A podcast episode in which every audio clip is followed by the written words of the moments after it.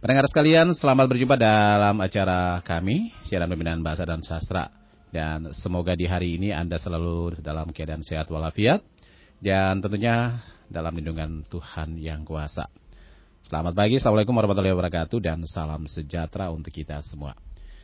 Saat ini kita akan berbicara terkait dengan topik yang cukup menarik dan uh, sangatlah penting, yaitu manfaat pewaris sastra lisan kapata bagi generasi muda. Dan saat ini sudah berada atau terhubung di jalur telepon kami. Ibu atau saudara kami, Ibu Helmina Kastanya, yang akan menjadi narasumber kita dalam siaran pembinaan bahasa dan sastra untuk kali ini. Dan saya menyapa dulu uh, narasumber kita. Selamat pagi Ibu Helmina. Iya, selamat pagi. Selamat berjumpa Ibu.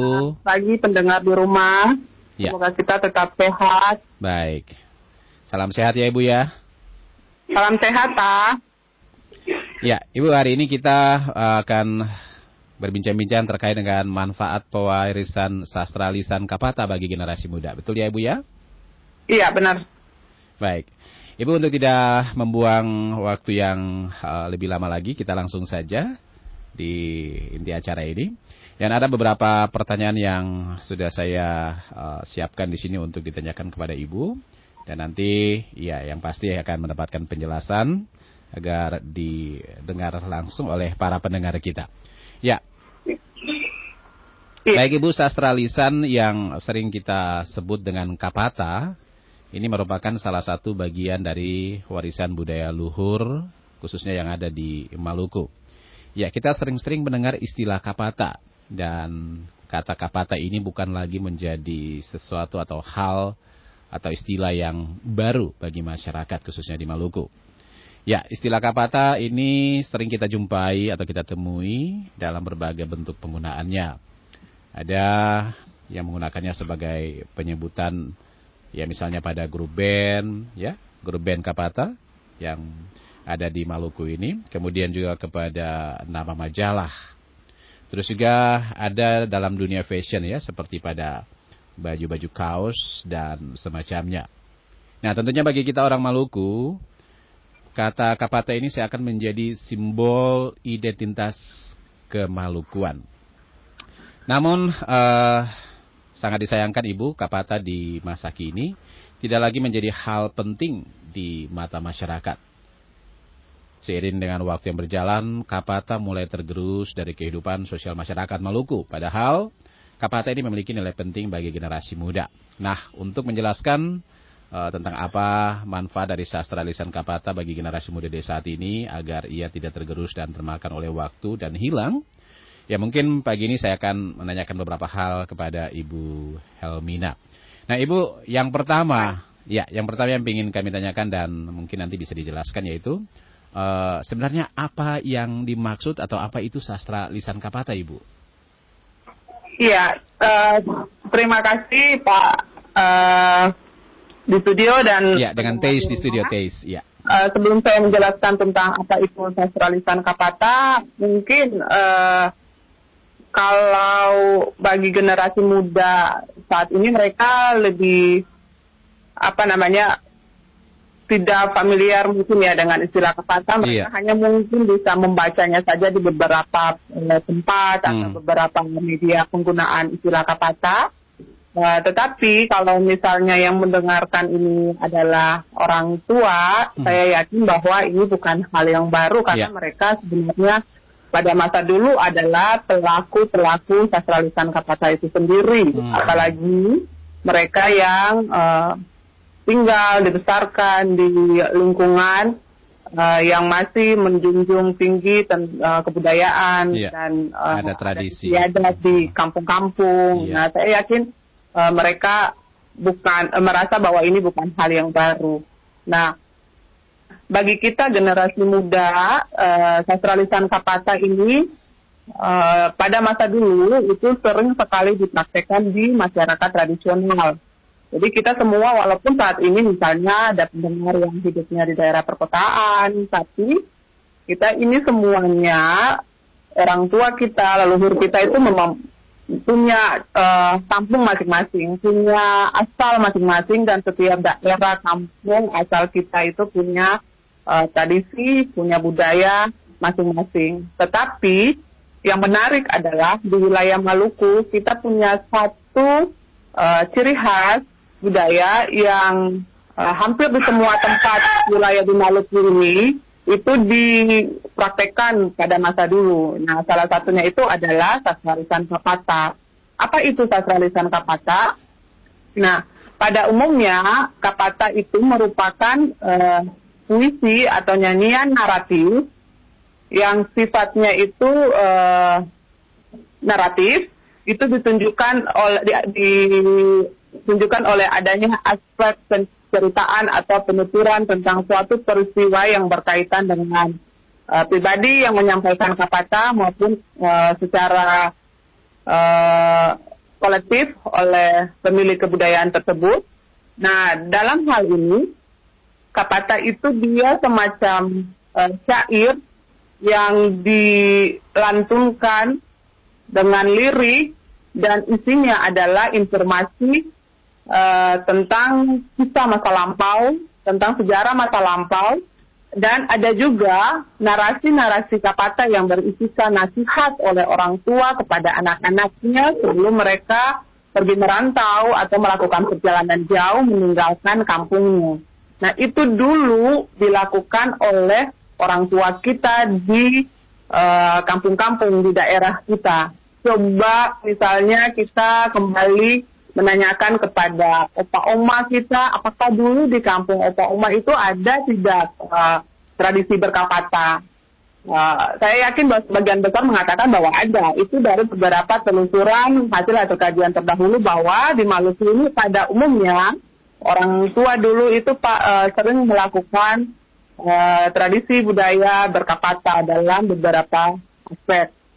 Salah satunya misalnya dalam upacara pelantikan raja, yeah. kemudian dalam acara uh, ada yang meninggal misalnya, itu hmm. ada narasi-narasi kapata yang disampaikan seperti yang dilakukan oleh masyarakat di Kepulauan Aru. Hmm. Dulu itu kalau misalkan ada yang meninggal itu sebelum dimakamkan mayatnya misalnya uh, jenazahnya itu misalnya hmm. disemayamkan sehari itu pada malam hari atau sore menjelang malam itu biasanya ada lantunan uh, kapata yang disampaikan oleh salah satu orang tua. Nah isinya adalah uh, syair yang menceritakan tentang kebaikan uh, beliau yang sudah meninggal itu pada masa hidupnya seperti apa. Nah itu dilantungkan dan didengarkan oleh orang-orang uh, yang datang masyarakat sekitarnya dan itu disampaikan secara lirik dengan menggunakan alat musik maupun tanpa alat musik. Nah seperti itu. Jadi gambaran tentang kapata itu uh, contohnya seperti yang tadi saya sebutkan. Iya. Kalau dalam peristiwa penobatan raja, kapata itu biasanya disampaikan ketika tamu undangan masuk ke hmm. datang ke sebuah acara, masuk iya. ke rumah adat misalnya ada tua adat yang menyampaikan uh, syair-syair yang hmm. berisi tentang sejarah terbentuknya negeri Alang misalnya pada waktu pelantikan uh, penobatan Raja Negeri Alang pada Oktober 2020 kemarin. Hmm, hmm. Nah, jadi banyak sekali fungsi kapata yang dilakukan uh, dan dipraktekkan dalam masyarakat kita sebenarnya masyarakat Maluku. Uh, karena dia memiliki filosofi, memiliki sejarah atau hmm. histori dan dia punya kaitan tentang sosial budaya masyarakat Maluku. Iya. Dia uh, punya gambaran seperti itu uh, terkait dengan kapasa. Demikian iya. uh, penjelasan saya menyangkut apa itu sastralisan kapasa. Sastralisan kapata, iya. Dan saya sendiri masih paham dan masih ingat kalau kapata itu biasanya kalau ada acara-acara yang seperti Ibu sebutkan tadi, biasanya disampaikan di awal pembukaannya Ibu ya, ada semacam Benar, sambutan begitu ya Ibu ya? Iya. Iya dari tamu-tamu terhormat. Iya. Mungkin adat sudah menyampaikan ketua adat atau tokoh adat yang ada di iya. masyarakat iya. begitu. Betul. Baik, ya. Nah, Ibu ini seiring dengan perkembangan dan berjalannya waktu, kemajuan teknologi dan semacamnya, tentunya ini uh, dipertanyakan eksistensi ya ataupun uh, keberadaan dari sastra lisan Kapata di masa kini tentunya ya dalam kaitannya dengan generasi muda ini. Bagaimana kira-kira Ibu sebagai seorang peneliti di kantor Bahasa Maluku melihat dan mengamati ya. eksistensi sastra lisan Kapata di masa ini, Ibu? Iya, baik. Uh, jujur saya juga sebenarnya hmm. mengkategorikan diri saya sebagai generasi muda yeah. yang uh, belakangan ini lebih concern untuk meng mengamati, mengkaji terkait dengan sastra lisan Kapata ini hmm. uh, dalam kaitannya dengan kondisi sekarang Kapata uh, secara umum sudah mulai tergerus. Yeah jadi uh, kalau orang bertanya bagaimana efisiensi kata saat ini di Maluku, hmm. Uh, saya bisa menjawab bahwa dari pengamatan yang dilakukan uh, oleh saya sendiri ketika uh, beberapa peristiwa ritual adat yang mengharuskan kapata itu ada dalam prosesi itu, yang saya amati belakangan ini pada saat peristiwa penobatan raja karena memang kebetulan Uh, pada tahun 2020 akhir itu atau sepanjang 2020 sampai dengan 2020 akhir pemerintah Kota Ambon uh, mewajibkan untuk semua daerah di wilayah Kota Ambon yang merupakan kampung adat atau negeri-negeri adat wajib memiliki raja definitif maka beberapa kali peristiwa penobatan raja itu berlangsung di negeri-negeri adat beberapa di wilayah kota Ambon, uh, termasuk juga di wilayah Maluku Tengah, dan itu dilakukan uh, sebagai bentuk penghargaan dan uh, suatu bentuk apresiasi terhadap seorang raja yang dipilih oleh masyarakat kemudian dilantik oleh wali kota menjadi pemimpin atau raja. Nah dia uh, dalam hal dengan masalah uh, pengurusan adat, pastinya seorang raja itu dia uh, seorang pimpinan atau kepala desa dia harus disahkan dulu atau dikukuhkan dulu sebagai seorang raja lewat peristiwa penempatan raja baru dia bisa melakukan uh, berbagai ritual atau upacara-upacara yang berhubungan dengan adat. Hmm. Nah, yang saya amati bahwa uh, seharusnya dalam tradisi penobatan raja itu uh, ada beberapa prosesi mulai dari penyambutan tamu, pengantaran raja ke Baileo, hmm. kemudian prosesi penobatan raja itu ada kata-kata yang disampaikan oleh uh, beberapa orang hmm. tua hmm. yang dipercayakan sebagai tua-tua adat dalam yeah. negeri itu.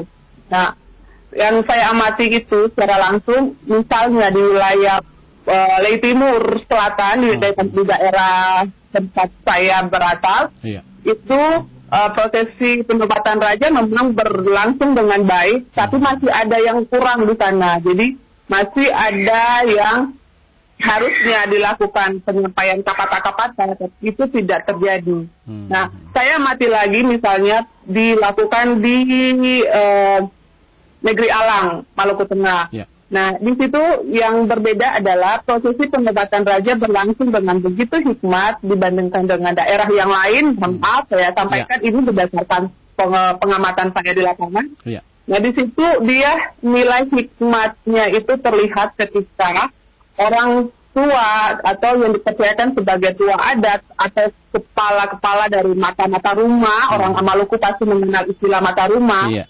Nah, mereka itu punya uh, satu orang yang dituakan yang akan menyampaikan kapata dari setiap prosesi-prosesi. Misalkan pada penyambutan tamu akan disampaikan oleh uh, warga yang mana, kemudian raja diantar ke rumah tua disampaikan oleh uh, tokoh yang mana, kemudian raja diantar ke Baileu disampaikan oleh tokoh yang mana. Nah, itu sangat menarik. Saya lihat karena ada kata-kata yang disampaikan dengan kandungan nilai-nilai budaya yang sangat luar biasa. Dia kalau disandingkan dengan beberapa daerah yang kata-katanya itu uh, uh, tidak disampaikan, ada semacam yang kurang jika dibandingkan dengan daerah yang kurang-kurang itu. Yang jadi misalnya kita lihat versi yang lengkap dengan kapatannya dengan versi yang tidak lengkap itu ada. Nah saya lihatnya uh, dari sisi uh, prosesi pengobatan saja karena memang karena masa pandemi ini uh, sudah jarang sekali uh, ritual adat yang melibatkan banyak orang hmm. sehingga yang bisa diamati belakangan ini hanya prosesi itu. Tetapi beberapa penelitian terdahulu yang sudah dilakukan sebelum masa pandemi itu di, ditemukan bahwa uh, kapata di wilayah Pulau Ambon dan Pulau Lease saat ini sudah uh, berada dalam kondisi yang memang uh, memprihatinkan. Kenapa hal ini terjadi? Karena proses transformasi yang mengalami kendala lintas generasi. Jadi uh, penguasaan Kapata itu sebenarnya saat ini mayoritas dikuasai oleh mereka yang sudah sepuh usia 70 tahun ke atas. Nah, golongan ini biasanya mereka menduduki posisi-posisi dalam ritual adat yang sangat penting seperti gambaran saya tadi. Iya. Nah, hal ini juga berkaitan adalah semakin berkurangnya jumlah penutur-penutur bahasa daerah. Kita tahu sendiri bahwa Kapata itu dia bermedia uh, penggunaannya itu uh, menggunakan bahasa daerah otomatis jika bahasa daerah itu tidak dikuasai oleh generasi muda otomatis dia juga tidak bisa menguasai uh, sastralisan kapasa karena uh, proses bertahannya bahasa daerah, proses penguasaan bahasa daerah dia berbanding lurus dengan proses penguasaan kapasa. Nah, anak-anak kalau mendengar orang tua berkapata tetapi tidak memahami bahasanya, dia tidak akan tahu apa itu yang disampaikan oleh orang tua. Hmm. Jadi misalnya seperti tadi, bapak kita uh, hadir dalam sebuah acara dan ada penyambutan dengan menggunakan kapata, kita hanya bisa melihat bahwa dia berkapata, tapi apakah kita memahami atau tidak. Nah, yang terjadi generasi muda saat ini sudah tidak lagi memahami apa yang disampaikan. Kenapa? Karena mereka sudah tidak menguasai bahasa daerah. Hmm. Ini terjadi karena proses pewarisan, transmisi antara generasi yang tua dan generasi yang muda itu uh, terjadi semacam uh, nilainya berkurang atau semacam tidak tidak dilakukan dengan baik sehingga uh, generasi muda juga mungkin karena terpengaruh dengan teknologi dan komunikasi yang begitu berkembang pesat saat ini melalui internet dan kemajuan-kemajuan yang ada, mereka habis waktu, habis kesempatan untuk mau belajar tentang apa yang uh, harusnya diwarisi dari leluhur dari orang tua itu dan mereka uh, terpengaruh dengan kondisi perkembangan yang sekarang akhirnya keinginan dan kesempatan untuk belajar tentang budaya daerah, tentang bahasa daerah, tentang sakralisan itu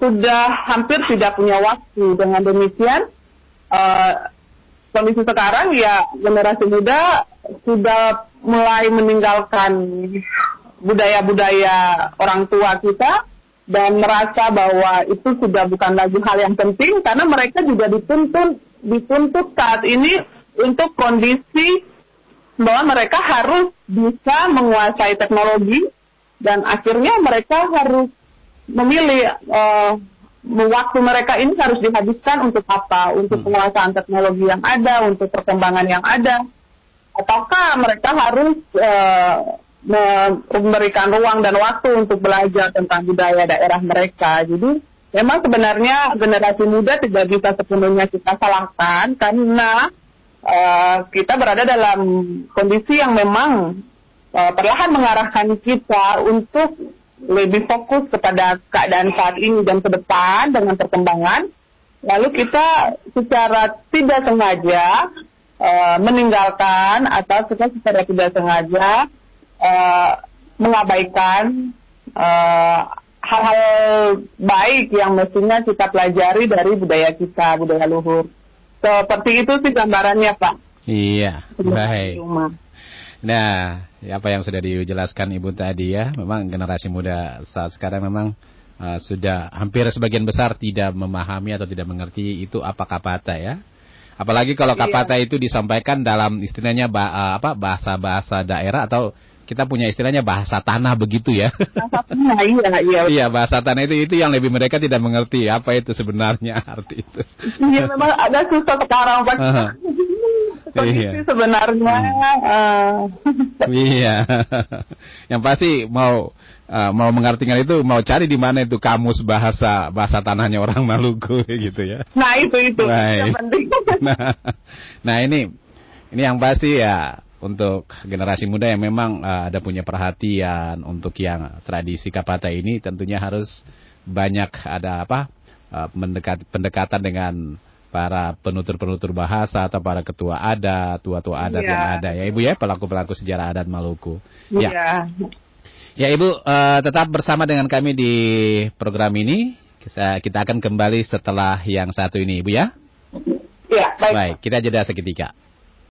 Bersama narasumber kita Ibu ya Helmina Kastanya, peneliti pada kantor Bahasa Maluku, masih dengan topik yang sama yaitu manfaat perwarisan sastra lisan Kapata bagi generasi muda. Saya menyapa kembali. Halo Ibu Helmina.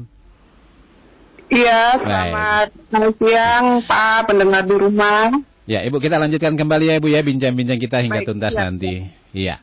Tadi sudah banyak yang sudah dijelaskan, tapi ada masih beberapa hal lagi yang ingin uh, saya tanyakan lagi ya. Ini menarik sekali nih untuk saya tanyakan dan pasti pendengar juga uh, penasaran mendengarkan penjelasan lebih lanjut. Nah, uh, Ibu, apakah uh, manfaat sastra lisan Kapate ini sendiri bagi masyarakat Maluku, terutama bagi generasi muda?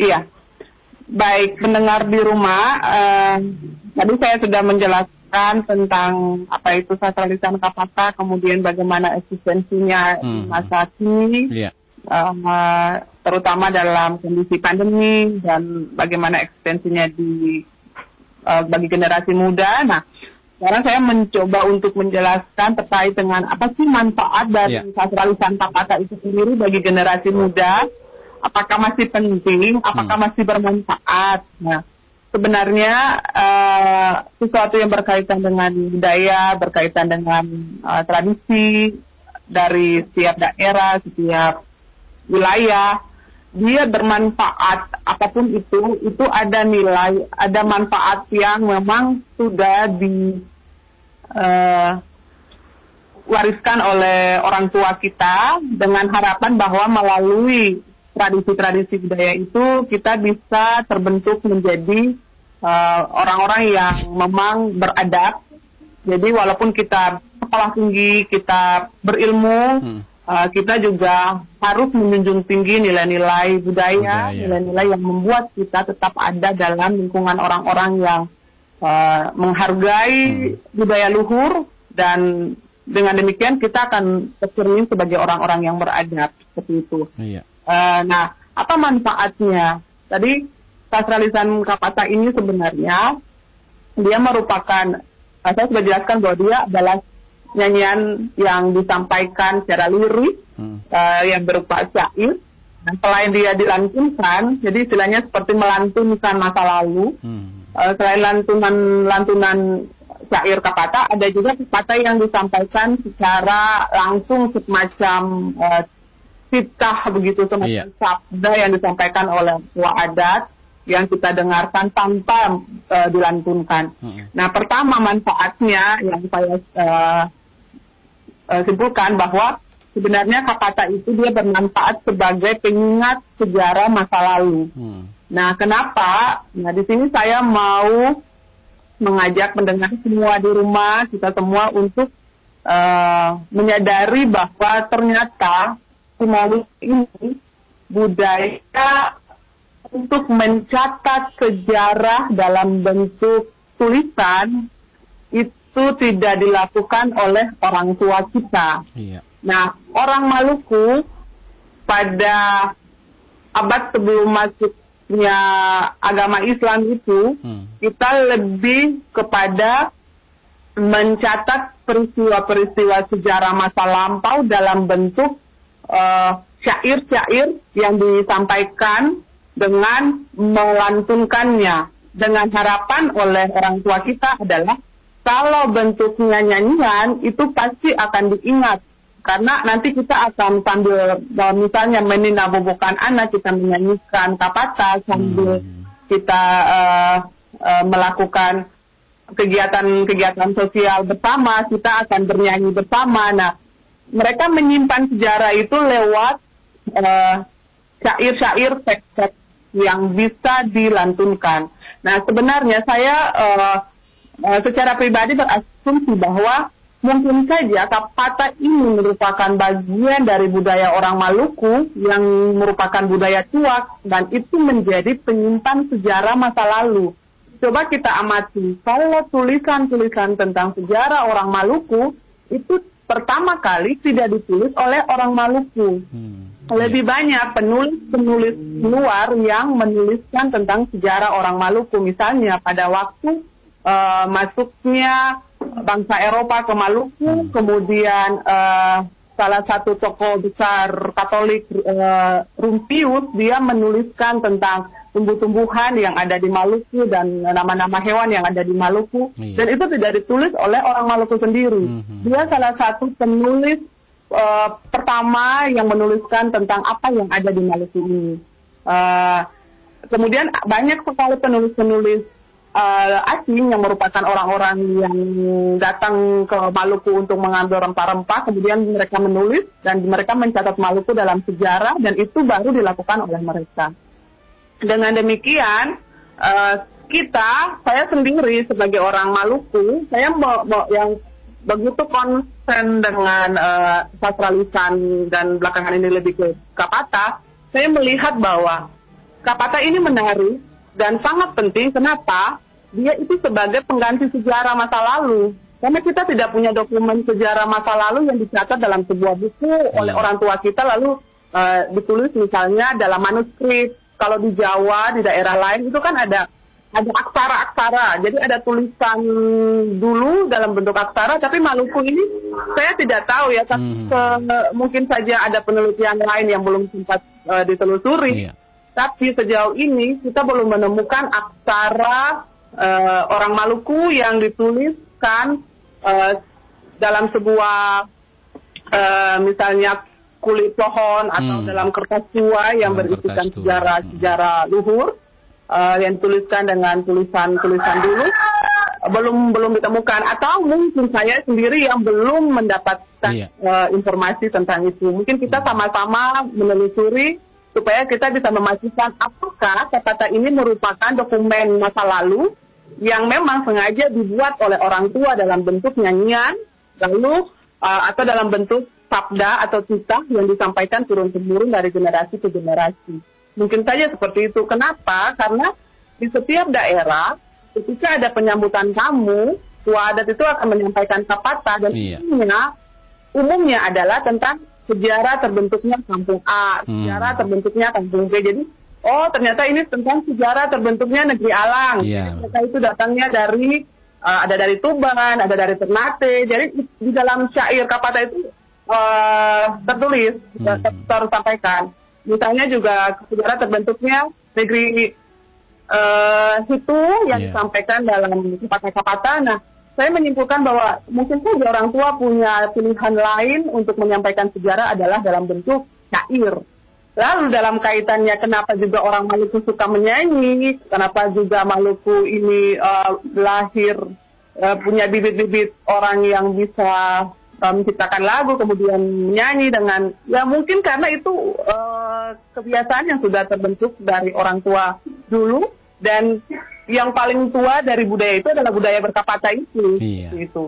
Nah selain eh, dia sebagai sejarah pengingat masa lalu, Hmm. sebenarnya kita dari generasi muda juga harus memahami bahwa kapata itu adalah eh, sebuah nasihat yang disampaikan oleh orang tua kepada generasi. Iya. Nah, kenapa saya sampaikan demikian? Karena ada beberapa tempat di wilayah Maluku yang ketika anaknya akan merantau, orang tuanya itu pasti semalam sebelum dia pergi merantau itu, orang tuanya akan memberi nasihat kepada anak, tapi dia tidak eh, membuat kamu duduk, kemudian saya memberi nasihat kepada kamu tidak. Hmm. Sambil di dalam rumah mengerjakan uh, pekerjaan rumah, dia sambil melantunkan syair-syair yang berisi nasihat dengan harapan anaknya itu bisa mendengarkan, hmm. kemudian dia bisa menyimpan di dalam hati ketika nanti pergi meninggalkan rumah, meninggalkan hmm. kampung halaman, meninggalkan orang tua, dia masih mengingat nasihat-nasihat.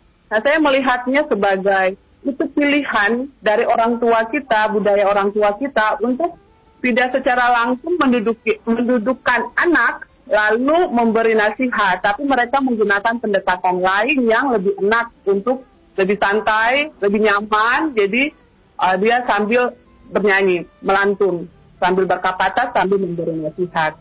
Nah, jadi kalau kita bertanya apa manfaatnya, kalau kita mau pelajari tentang kapata, kita akan menemukan manfaat bahwa ada kapata-kapata yang berisi nasihat kepada kita, hmm. seperti itu. Kemudian manfaat lain yang saya lihat yang paling penting sebenarnya adalah kapata itu sebagai spirit. Dalam menjaga hmm. identitas diri. Hmm. Kenapa demikian? Dia semacam kekuatan kita. Jadi uh, kalau misalnya saat ini saja kita menyebutkan bahwa uh, orang mendengar istilah kapata disampaikan, kita udah tahu bahwa kapata itu punya kita, apalagi anak-anak Maluku. Kapata itu kalau sebutkan kapata atau mendengarkan istilah kapata, pasti akan merasa bahwa ya itu milik kita. Itu, itu akan menjadi kekuatan bahwa uh, itu identitas kita. Nah, pertanyaan khususnya adalah kalau dia menjadi spirit kita ketika mendengarkan istilah kapasa lalu kita merasa bahwa ya, itu budaya kita, apakah kita memahami tentang konsepnya atau tidak? Kita masih mau menjaga dan melestarikannya atau tidak? Kita masih mau mempertahankannya itu sebagai identitas kita atau tidak? Jadi apakah juga kapata itu akan kita ganti dengan uh, budaya hip hop misalnya atau budaya uh, yang lain yang kita anggap sebagai identitas kita ataukah kita masih tetap mau mempertahankannya. Uh, tetapi kembali lagi ke manfaat kata dua uh, hal yang saya sebutkan tadi, maka pasti kalau kita memahami kedua hal yang saya sebutkan di awal, maka kita akan tetap menjadikan kapata itu sebagai uh, spirit kita, sebagai identitas kita untuk membentengi kita dari uh, arus kemajuan teknologi dengan berbagai hal yang mudah membawa kita terjerumus kepada hal-hal yang uh, negatif. Karena uh, orang tua mengajarkan memberi nasihat kepada kita untuk uh, kita menjadi sadar, menjadi orang-orang yang berbudaya, menjadi orang-orang yang beradab seperti itu. Um, itu saja Pak dan pendengar di rumah yang bisa saya sampaikan berdasarkan uh, asumsi dan kesimpulan saya dari hasil pengamatan di lapangan dan telah beberapa referensi. Ada tiga hal manfaat kapata sebenarnya bagi kita generasi muda. Baik, iya. Penjelasan yang sangat menarik sekali ya, Ibu Helmina. Ya, dari manfaat ya. sastra lisan kapata ini. Ya, memang betul ya, saya banyak kalau mengikuti ataupun uh, menonton secara langsung sebuah acara-acara seperti ketika acara pelantikan raja atau acara adat. Nah itulah kapata yang disampaikan itu menguraikan tentang bagaimana sejarah perjalanan misalnya kampung itu atau adat istiadat yang ada di situ. Betul sekali Ibu? Iya. Baik. Betul, betul. Nah Ibu kita lanjut lagi masih ada satu atau dua pertanyaan lagi sebelum kita tuntas di bincang-bincang kita ini. Ya. Nah Tentunya untuk menjaga keberadaan dari kapata ini agar tidak hilang, apalagi sampai tidak dikenal oleh masyarakat atau generasi muda khususnya di Maluku ini. Bagaimanakah peran dan fungsi dari kantor bahasa Provinsi Maluku sendiri untuk ikut mempertahankan dan melestarikan sastra lisan kapata ini, Ibu? Iya, baik. Uh, saya yang saat ini merupakan staf bahasa Maluku uh, pendengar di rumah, kami ini kantor bahasa Maluku merupakan ini pelaksana teknis dari Badan Pengembangan dan Pembinaan Bahasa dan Sastra.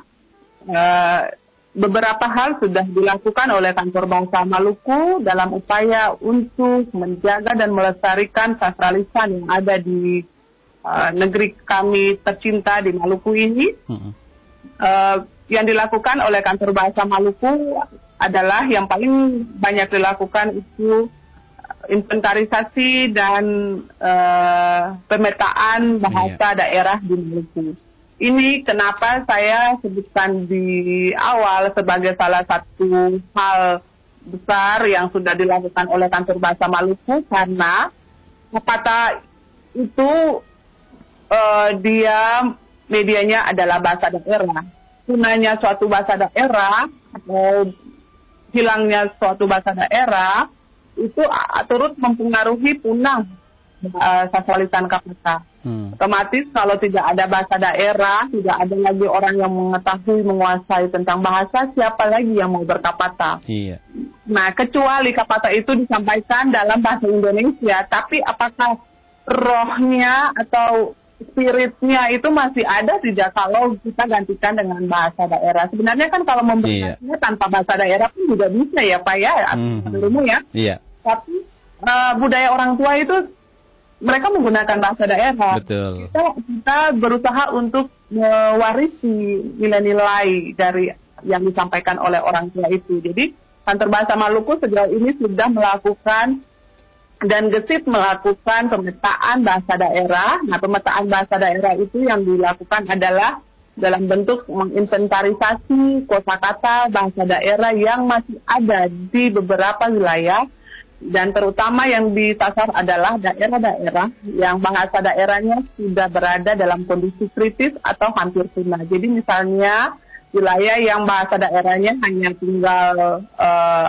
kurang dari 10 orang penuturnya, nah itu dipetakan, diinventarisasi supaya tidak punah ketika mereka sudah uh, tidak ada penuturnya. Hmm. Kemudian selain melakukan inventarisasi bahasa daerah, kantor bahasa Maluku pun melakukan kegiatan revitalisasi sastralisan di beberapa wilayah misalnya dilakukan di, belakangan ini di negeri Sepa di Maluku Tengah. Iya. Nah, uh, mereka kami melakukan ini sebagai bentuk upaya untuk mendukung budaya uh, masyarakat di mana mereka masih menja mau menjaga dan melestarikannya. Mm-hmm. Selagi masih bisa di, didata, diinventarisasi, kita upayakan untuk mendatanya. Selain itu juga ada dalam bentuk inventarisasi sastralisan secara umum. Jadi dia tidak hanya kapata, ada dalam bentuk cerita rakyat, dalam bentuk nyanyian-nyanyian rakyat, dalam bentuk uh, yang lainnya termasuk dalam bentuk kapata yang sudah diinventarisasi.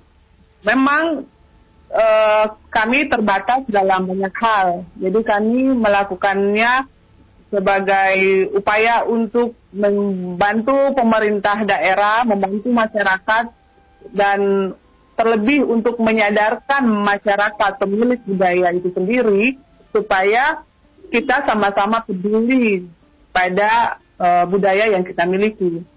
Kenapa demikian? Uh, saya contohkan, misal kalau kita menumbuhkan rasa cinta pada budaya kita, kita pasti akan peduli terhadap budaya kita. Nah, saya melihat di sini bahwa Maluku itu nilai jualnya bukan hanya soal pantai yang indah, atau uh, bukan hanya soal keadaan alam yang indah. Nilai jual Maluku sebenarnya juga ada pada nilai-nilai budaya orang Maluku. Kenapa Bali, Jogja begitu menjunjung tinggi mereka punya budaya-budaya luhur yang masih diwariskan sampai saat ini hmm. dan itu menjadi uh, ikon untuk mereka dalam hal peningkatan ekonomi kreatif dan pariwisata. Nah, mungkin saja kalau misalnya kita menjadi orang-orang yang peduli baik oleh masyarakat pemilik budaya maupun oleh pemerintah, iya. kita bisa melihat peluang ini sebagai peluang pengembangan Maluku dalam hal pengembangan budaya Maluku dal, uh, untuk meningkatkan ekonomi kreatif dan pariwisata supaya orang akan tertarik. Nah, kemarin saja misalnya ada acara sasi buka sasi ikan lomba di Pulau Haruku. Iya orang banyak ke sana. Itu satu tahun satu kali. Kalau misalnya kita kembangkan sastralisan ini dalam bentuk uh, menjual ke masyarakat luar tentang tradisi Maluku dalam prosesi penobatan raja yang dilakukan misalnya lima tahun atau empat tahun sekali, itu bisa juga menjadi nilai jual. Jadi orang tidak hanya yang datang adalah orang-orang kampung itu, tapi orang luar pun akan datang untuk melihat karena ada hal-hal menarik di sana, ada budaya-budaya Maluku yang menarik di sana. Seperti itu Pak yang bisa dilakukan oleh kantor bahasa sejauh ini dalam hal untuk pelindungan sastra terutama uh, bagian kecil adalah pelindungan uh, kapata. Iya, baik. Ya tugas yang cukup berat ya Ibu ya untuk Iya, kantor berat bahasa banget, Maluku ini. Bagaimana untuk menjaga melestarikan ya untuk terus Iya. eh, apa mewariskan akan sastra dan budaya masyarakat Maluku turun temurun dari generasi ke generasi ini. Iya, budaya dan sastra Maluku ini terbilang terlalu banyak Ibu ya, banyak yang belum terdeteksi atau mungkin saat Iya, ini lagi betul, hilang dan harus Kita dicari akan tidur di atas uh, potensi budaya yang bisa dieksplor, bisa, Iya. bisa dikembangkan.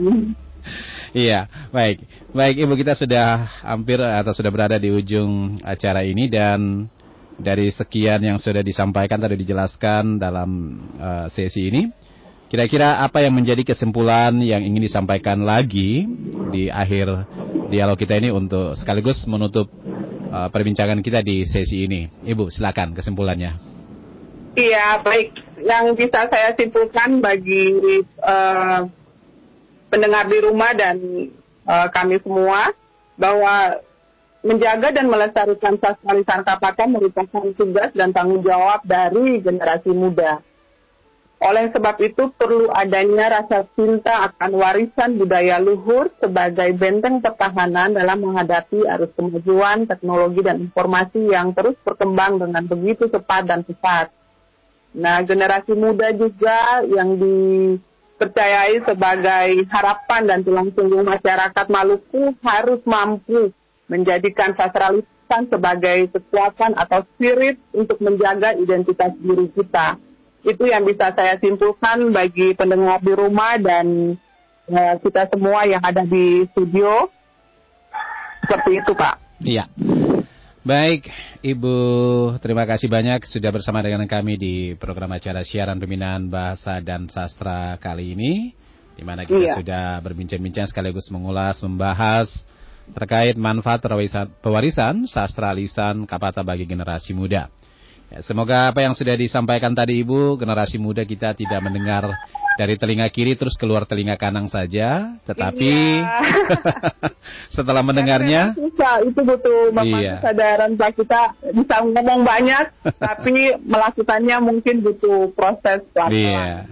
Semoga mereka juga bisa berproses dan ada keinginan untuk eh, mencari tahu dan eh, apa ya menindaklanjuti kira-kira sastra lisan Kapate ini seperti apa begitu ya.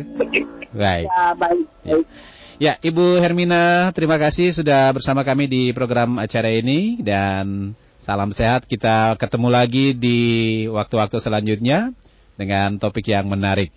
Selamat siang dan salam hangat untuk semuanya di kantor Bahasa Maluku dari kami di RRI Ambon siang ini. Saya Teis, terima kasih Ibu. Baik. Sehat untuk kita semua. Baik.